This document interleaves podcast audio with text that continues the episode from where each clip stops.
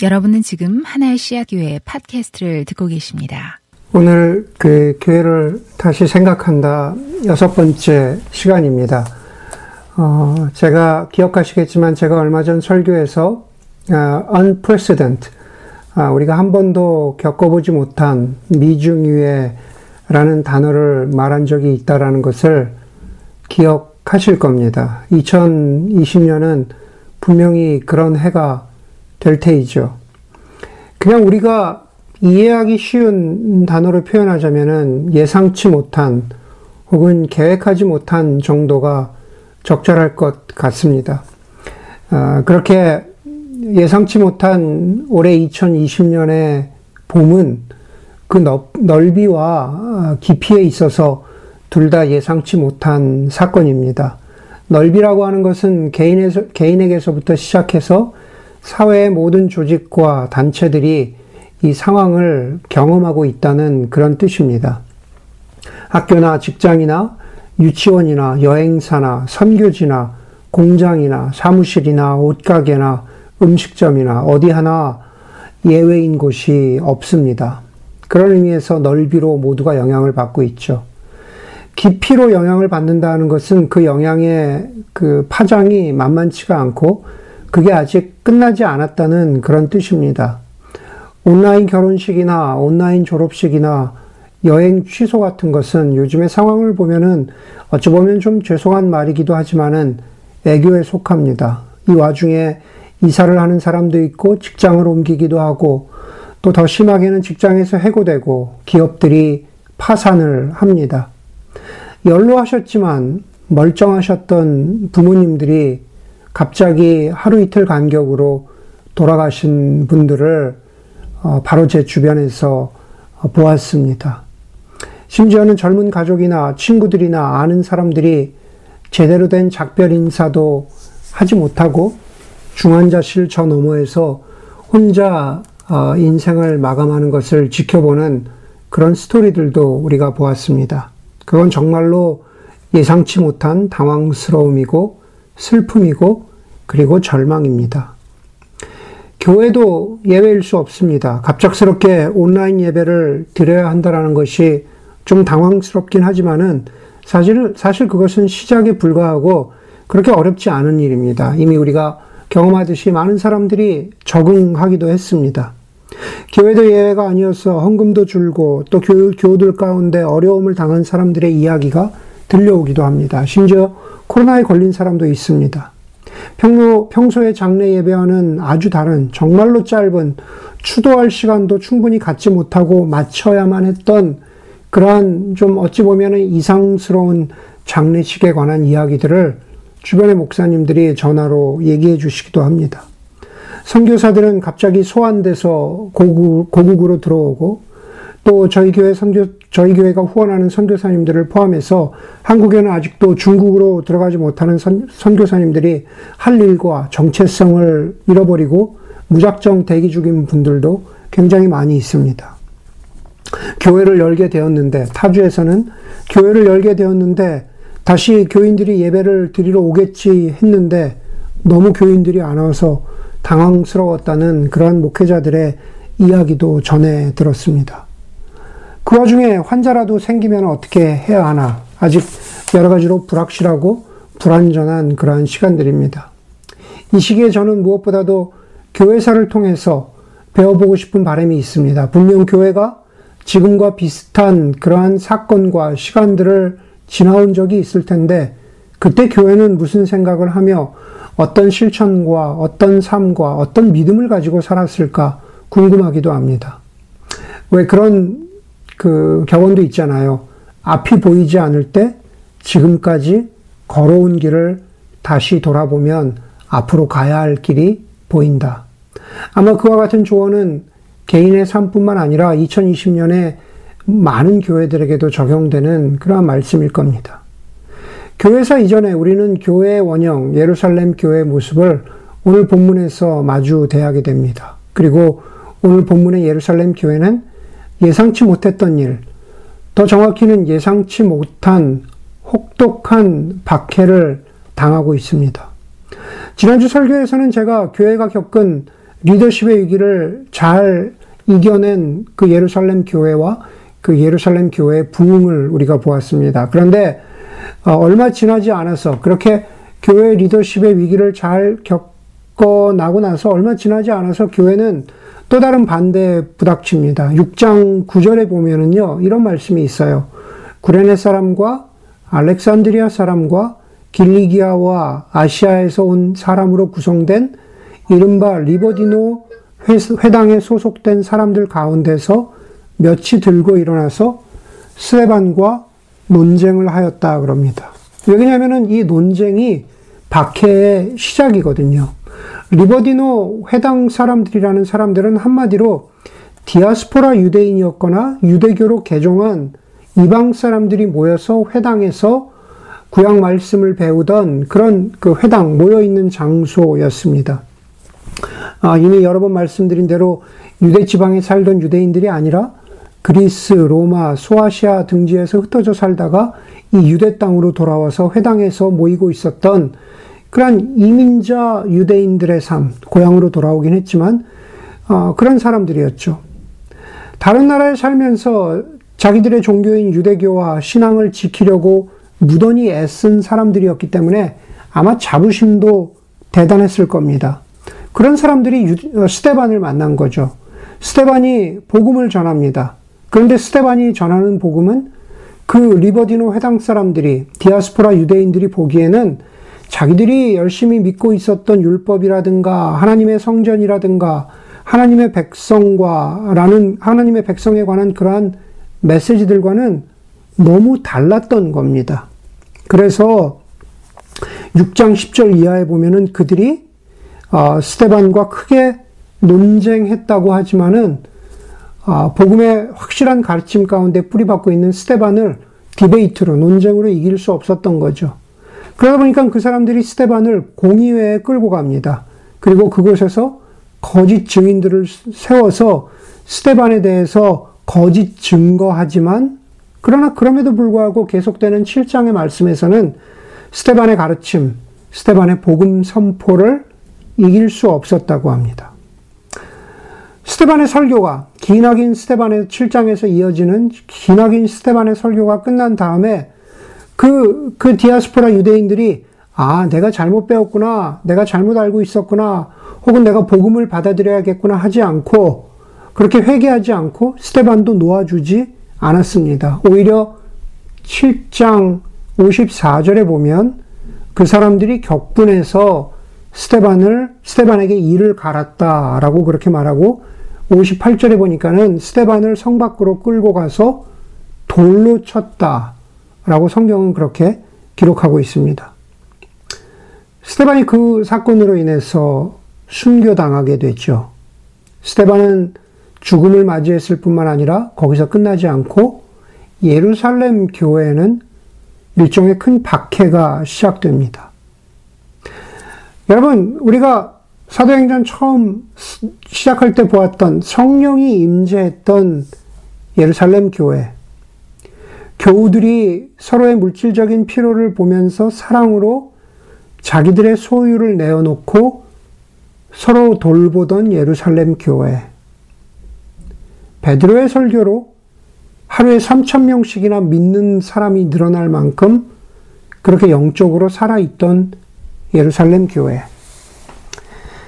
스테반과 나머지 여섯 집사로 대표될 만큼 체계적이고 성숙한 리더십이 세워져 있던 예루살렘 교회. 그 예루살렘 교회에 들이닥친 박해는 누구도 예상치 못한 것이었습니다. 하나님께서 예루살렘 교회에게 닥친 박해를 통해서 과연 지금 2020년에 우리에게는 2020년에 교회들에게는 과연 무슨 말씀을 하고 계신 것일까? 몇 가지로 나오는 소리가 살펴보고자 합니다. 가장 먼저, 가장 먼저 첫 번째로는요, 교회됨이라는 것은 건물이나 조직이 아니라 하나님이 세우신 사람들이라는 것을 기억해야 한다는 겁니다.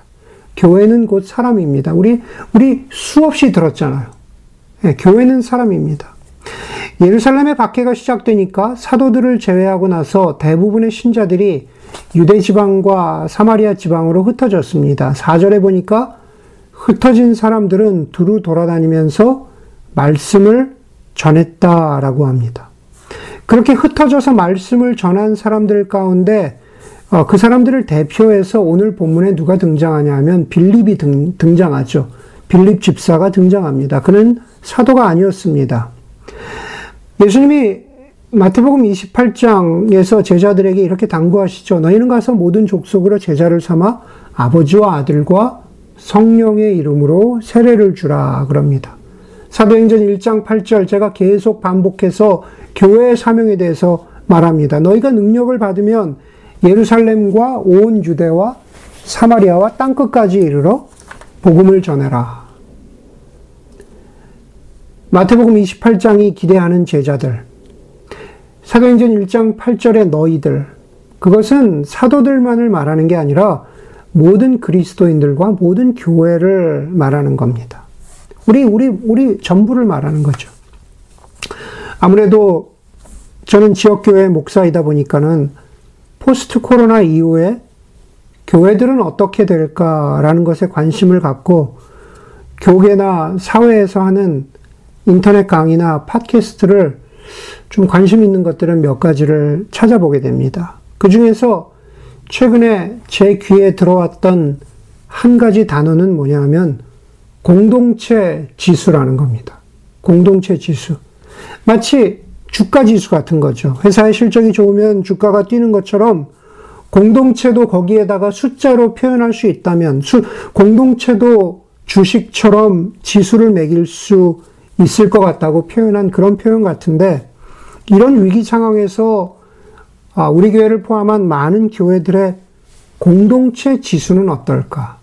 혹은 각 교회, 저 팔로알토, 마운틴뷰 이 지역에 있는 교회들의 공동체 지수는 어떨까? 공동체 지수를 설명하는 여러 가지 요소가 있겠지만 그 중에 하나가 바로 공동체를 구성하는 우리 그리스도인들이 교회의 본질에 대해서 어떻게 이해하고 있느냐라는 겁니다. 그렇죠? 교회는 교회는 과연 무엇이냐? 여러분 정말로 교회라는 것이 건물, 조직, 돈, 체계라고 믿습니까? 아니면 교회는 사람이라고 믿습니까? 교회가 사람이라면 정말로 그리스도인답게 하나님의 사람답게 다시 말 다시 말하면 교회답게 생동감 있고 그렇게 생동감 있게 움직이고 살아가고 있다고 여기십니까? 다른 사람들을 이야기하는 게 아니라 바로 저와 여러분들을 향해서 하고 있는 말입니다. 내가 교회인가? 나는 교회답게 그렇게 살아가고 그렇게 교회답게 존재하고 있는가? 2절과 4절에 보면은 2절과 4절에 보면은요. 반복적으로 등장하는 단어가 διασπείρω라는 단어입니다. 흩어짐, 흩어졌다, 흩어짐이라는 단어입니다. 박해 때문에 예루살렘에 당한 아, 박해 때문에 교인들이 흩어졌습니다. 코로나라고 하는 뜻하지 않은 일로 2020년에 교회들은 온라인으로 집으로 모이지 못하고 흩어졌습니다. 그런데 그것은 중요한 게 아닙니다. 중요한 것은 흩어져서도 교회의 역할을 감당하고 있느냐라는 겁니다. 오늘 본문에서는 흩어져서 교회의 역할을 감당하고 있는 한 그리스도인, 그리스도인의 그 삶을 살아가는 모습이 뭘로 나타난 겁니까? 말씀을 전했다는 것으로 나타난 것이죠. 그런데 우리의 삶 가운데 교회됨은 말씀을 전하는 것뿐만 아니라 진실하게 예배를 드리는 것, 혹은 우리의 삶 가운데에서 빛과 소금으로 살아가는 것, 우리의 삶 가운데 다양한 모습으로 그렇게 존재하며 실천하며 나타날 수 있는 거죠. 여러분, 교회는 사람들입니다. 교회는 함께 모여서 우리가 누구인가를 확인하지만, 그러나 동시에 이와 같은 아, 미중유의 상황 속에서 우리는 흩어져서, 흩어져서 우리가 누구인가를 확인하게 됩니다. 그것이 하나님이 처음 교회를 만드셨을 때부터 의도하셨던 것이고, 지금까지도 계속되고 있는 교회의 본질입니다. 교회는 사람입니다. 오늘 본문을 통해서 우리가 배우는 것은 교회됨이라는 것은 우리가 예상하지 않았지만 그렇기 때문에 뜻밖의 방식으로 존재하고 뜻밖의 방식으로 선포하는 공동체라는 겁니다. 제가 어릴 때, 제가 어릴 때 집에 꽂혀 있었던, 장식용으로 꽂혀 있던 세계 문학 전집 중에 아직도 기억에 남는 책은 데카메론이라는 책입니다. 꺼내서 읽어보진 않았습니다. 제목도 특이하고 글 쓴 사람의 이름도 독특했어요. 예, 이름은 이제 설교를 준비하면서 다 찾아보니까 full name이 지오바니 보카치오였습니다. 그 당시에는 보카치오라는 그러한 이름만, last name만 기억했던 것 같아요. 그런데 뭐 그 그 사람이 어디 사람인지도 어릴 때는 몰랐지만 지금 보니까는 이탈리아 사람입니다. 이 데카메론이라는 책은 1350년에서 53년 사이에 쓰여진 책인데 약 100편가량의 단편소설을 담고 있다 그래요. 당시 이탈리아의 사회나 경제나 뭐 혹은 교회 이야기, 사랑 이야기, 교황 이야기, 성직자의 이야기, 뭐 하여간 삶 전체를 아우르는 그러한 다양한 이야기들이 소설로 담겨 있는 거죠. 재밌는 것은 그 이야기가 이 데카메론이라는 책이 쓰여진 계기입니다. 당시 이탈리아 피렌체를 휩쓸고 있었던 흑사병을 피해서 시골 별장으로 피신한 10명의 남녀가 열흘 동안 하루에 한 가지씩 이야기를 어, 하게 된 거죠. 예, 그렇게 해서 열흘 동안 100개의 이야기가 된 겁니다. 하루에 한 가지씩 10명이 이야기를 한 거예요. 그래서 100개의 이야기가 만들어진 겁니다. 그래서 데카라고 하는 10을 상징하는 숫자가 책 제목에 반영이 되었다고 합니다. 물론 저도 아직, 아직 읽어보지 않았어요. 아직도 읽어보지 않았습니다. 제가 말씀드리죠, 말씀드리고자 하는 것은 뭐냐면은 당시의 흑사병이 이렇게 역사의 길이 남을 문학작품의 이유가 되고 동기부여가 되고 줄거리를 제공했다는 사실입니다. 예상치 않은 사건이 무언가 새로운 것을 만들어내게 된 것이죠. 예루살렘 교회 교인들이 밖으로 흩어졌습니다. 유대 지방으로도 갔지만 멀지 않은 사마리아 지방으로도 갔습니다. 그런데 그렇게 멀지 않은 사마리아 지방으로 간 것이 왜 굳이 기록될 만큼 주목받을 사건일까? 몇 번 말씀드렸지만 구약의 역사를 보면은 북이스라엘과 남유다로 어, 나눠진 이후에 솔로몬 솔로몬 왕 이후에 북이스라엘은 아시리아에 망하게 되죠. 우리가 흔히 세계사에서 알고 있는 아수르입니다. 아수르는 자기가 정복한 땅들을 향해서 인종적으로 문화적으로 혼합 정책을 썼습니다. 그래서 북이스라엘 왕국이 있던 사마리아 지역에 다른 나라로부터 많은 이방 민족이 들어와서 혈통적으로, 인종적으로 섞여버렸습니다.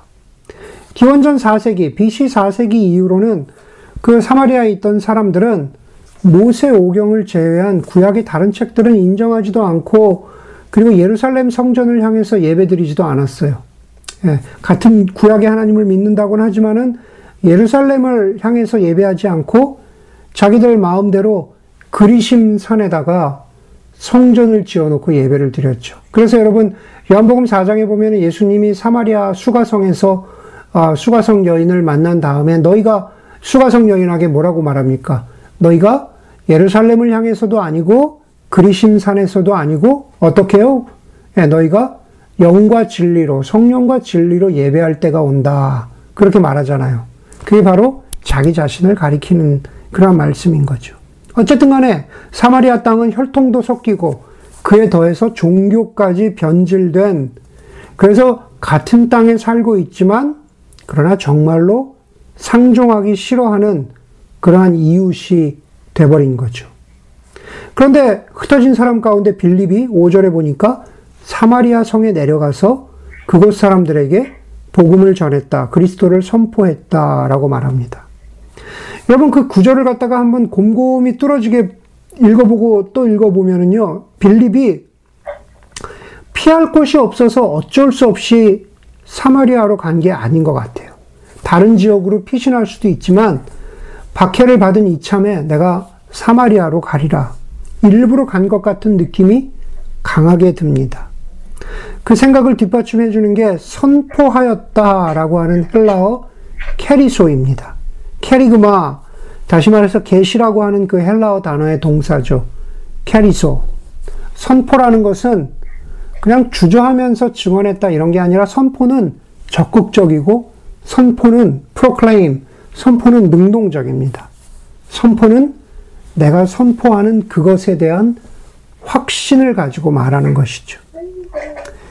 빌립이라고 하는, 다시 말해서 흩어진 교회라고 하는 그 흩어짐은 계획한 것은 아니었지만 적극적으로 그리스도를 선포하는 하나님의 도구가 되었습니다. 하나님은 빌립과 그리스도인들을 통하여서 사마리아의 복음을 전하는 예수의 증인이 되게 하는 거죠. 뜻하지 않은 방식으로 존재하고 뜻하지 않은 방식으로 선포하게 되었던 거죠. 이렇게 뜻하지 않았지만 교회로 존재하는 사건이 미국에도 있었습니다. 1806년에 뉴 잉글랜드의 윌리엄스 칼리지의 다섯 명의 학생이, 다섯 명의 그리스도인 학생이 비를 피해서 잠시 건초더미에 앉아 있었는데 비가 그치는 것을 그냥 기다리게, 그냥 무료하게 시간을 보내면서 기다, 기다리지 말고 우리가 비 그치기를 기다리면서 세계 선교를 위해서 기도하자고 합니다. 그래서 세계 선교를 위해서 다섯 명의 대학생이 기도합니다. 그리고 그 가운데 한 명이었던 사무엘 밀즈라고 하는 학생이 나중에 학생 선교 운동을 일으키는 그런 선교 동원가가 됩니다. 1806년의 일인데요. 헤이스텍 무브먼트라고 보통 부릅니다. 1806년의 일인데 80년이 지나서 1886년에 헐몬산 수양관에서 열린 수양회에 100명의 학생들이 세계 선교를 위해서 자원하고 그 100명의 학생들 중에 하나가 SVM, Student Volunteer Movement를 일으킨 존 모트라고 하는 대학생이 있었습니다. 이 존 모트가 세계 선교의 어떤 불을 받고 그리고 어, 미 전국을 돌아다니면서 학생 선교 운동을 일으킵니다. 그게 언제까지 계속되냐 하면 1930년대까지 이 Student Volunteer Movement가 계속됩니다. 1930년대까지 20만 명의 미국 대학생들이 선교에 헌신하고 그리고 세계로 흩어집니다. 우리랑 아무 관련이 없는 것 같죠? 20명, 20만 명의 학생들 중에 누가 있냐 하면은 우리가 잘 아는 언더우드하고 아펜젤러가 있습니다. 다 대학생 때 선교, 선, 아, 헌신을 한 겁니다. 여러분, 이 놀라운 일들은, 이, 이 놀라운 하나님의 일하심은 1806년에 그 건초 더미에서 기도하던 다섯 명의 학생들에게도, 학생들에게로 거슬러 올라가는 거죠. 비를 피해서 건초 더미에서 기도하던 학생들. 오늘 본문에서 박해라고 하는 예상치 못한 일로 흩어진 사람들. 그 사람들이 바로 교회인데 그들을 사용하셔서 사마리아에 복음을 전하게 하신 하나님. 하나님께서 우리 교회를 포함해서 지금 교회들에게, 이 땅의 교회들에게 도전하시죠. 과연 우리는 어떤 이야기, 어떤 믿음을 나누고 있는가? 사도 베드로는 베드로전서 3장 15절에 교회들에게 이렇게 말합니다. 여러분의 마음 속에 그리스도를 주님으로 모시고 거룩하게 대하십시오. 그리고 여러분이 가진 희망을 설명하여 주기를 바라는 사람들에게 언제나 답변할 수 있도록 준비를 해 두십시오. 온유함과 두려운 마음으로 답변하십시오. 코로나로 인해서 코로나가 우리 그런 얘기 하잖아요. 빈부의 격차 없이 물론 거기에 뭐 여러 가지 할 이야기가 있지만 빈부의 격차 없이 코로나로 인해서 사람들의 마음 속에 자리 잡은 두려움에 대해서 그 두려움의 이유에 대해서 여러분들 말해줄 것이 있습니까?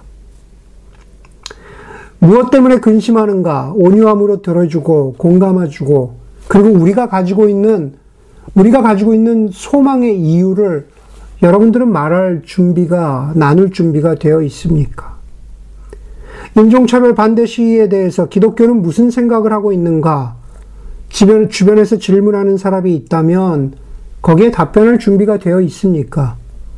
기술 사회, 온라인 사회, 언택트 사회로 바뀐다고 하는데 그그 환경 속에서 미래를 걱정하는 사람들에게 하나님 나라가 보여주는 그 복음의 소망을 답변할 준비가 되어 있습니까? 그러기 위해서는 우리 속에 있는 소망의 이유가 무엇인지를 여러분들이 스스로에게 먼저 물어보고 내 소망의 이유는 무엇인가 한번 확인해 보실 수 있는 시간이 이 시간이 될 수 있기를 바랍니다. 그것이 바로 교회된 우리가 뜻밖의 방식으로 존재하고 필요하다면 뜻밖의 방식으로 복음을 선포하는 그런 모습이 되는 것입니다. 마지막으로 교회됨이라고 하는 것은 계속 자신의 자리에서 묵묵히 나아가는 것입니다. 자신의 자리에서 묵묵히 나아가는 것이죠. 오늘 본문 가운데 보니까 아, 아, 누가는 사마리아 성에서 빌립이 전한 복음의 결과에 대해서 말하고 있죠. 그 한 사람을 통해서 복음의 열매가 어떻게 맺어졌는지 말하고 있습니다. 구절에 보니까는 그 성에 마술사 시몬이라는 사람, 사람이 살았습니다. 아마 꽤 능력이 있었던 사람인 것 같아요. 그리고 스스로도 큰 인물로 불리워지기를 바랄 만큼의 어떤 능력의 소유자였던 것 같아요. 어, 전해오는 교회사 전승에 의하면 이 사마리아 성의 빌립이란 사람은 초대교회 교, 교부들도 그들의 글에 등장할 정도로 꽤나 알려진 그런 사람이었다고 그럽니다. 그런데 그 시몬이 빌립을 만납니다. 그리고 12절, 12절에 보니까 빌립이 하나님 나라와 예수 그리스도의 복음을 전하고 그 결과로 시몬도 믿게 되고 심지어 세례를 받고 빌립을 쫓아다녔다고 성경은 말합니다. 아마 변화된 것이죠. 정말로 회개하고 회심한 회심한 그런 모습을 보였습니다.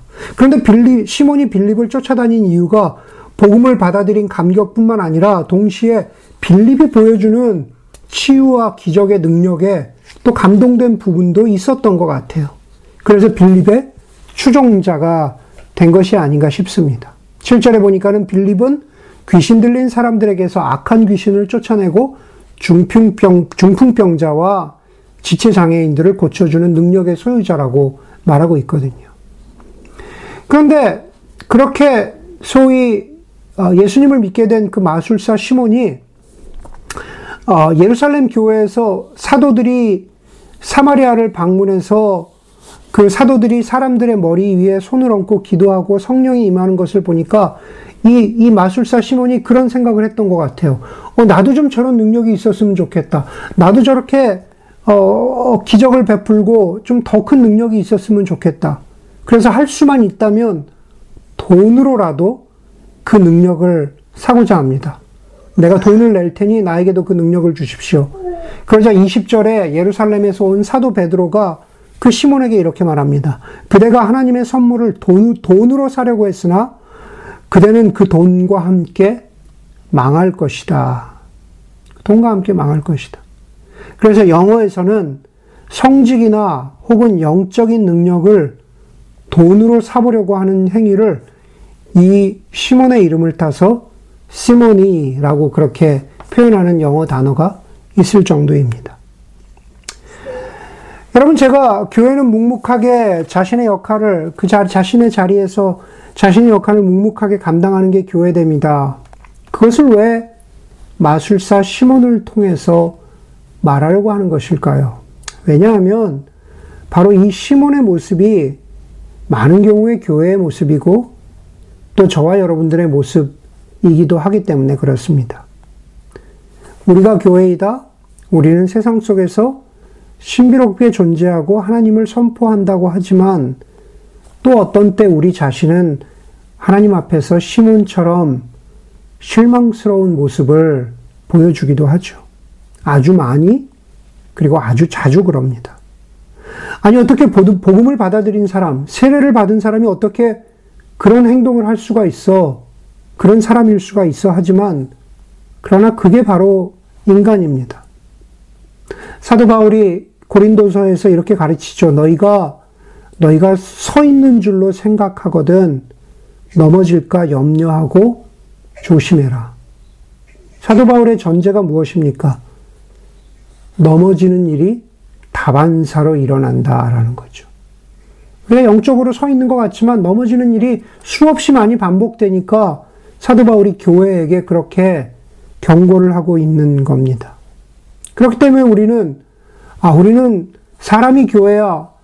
우리는 뜻밖의 방식으로 존재하고 있어. 우리는 하나님이 우리를 뜻밖의 방식으로 흩으셨지만 우리는 우리는 선포하고 우리는 예배하고 빛과 소금으로 존재하고 있어. 우리는 괜찮아. 우리는 대단해. 우리는 좀, 좀 다른 교회야. 라고 생각하지 말아야 한다라는 겁니다. 우리는 하나님 없이는 아무것도 아닌 존재고, 하나님 없이는 아무것도 아닌 모임이라는 겁니다. 그것이 교회입니다. 우리가 선하기 때문에 하나님이 우리를 선택하시고 우리에게 은혜 주신 것이 아닙니다. 반대로 우리가 악하기 때문에, 우리가 부족하고 모자라기 때문에 하나님께서 우리에게 주시기로 한 은혜를 거두어 가시지 않습니다. 그것이 바로 그리스도인과 교회의 영적인 자기 정체성이 되어야 합니다. 그저 우리의 자리에서 묵묵히 교회됨을 붙잡고 하나님의 은혜를 붙잡고 하나님이 이끄신 방향으로 나아가는 것. 그것이 시몬을 통해서 본문이 우리에게 주고 있는 마지막 교훈입니다. 교회는 사람이라는 것, 교회됨은 뜻밖의 방식으로 존재하고 선포하는 것, 교회됨은 우리 자신이 아니라 하나님을 신뢰하고 묵묵히 그리고 겸손히 나아가는 공동체라는 것을 잊지 않는 여러분들이 되기를 주의 이름으로 간절히 소원합니다. 함께 기도하겠습니다.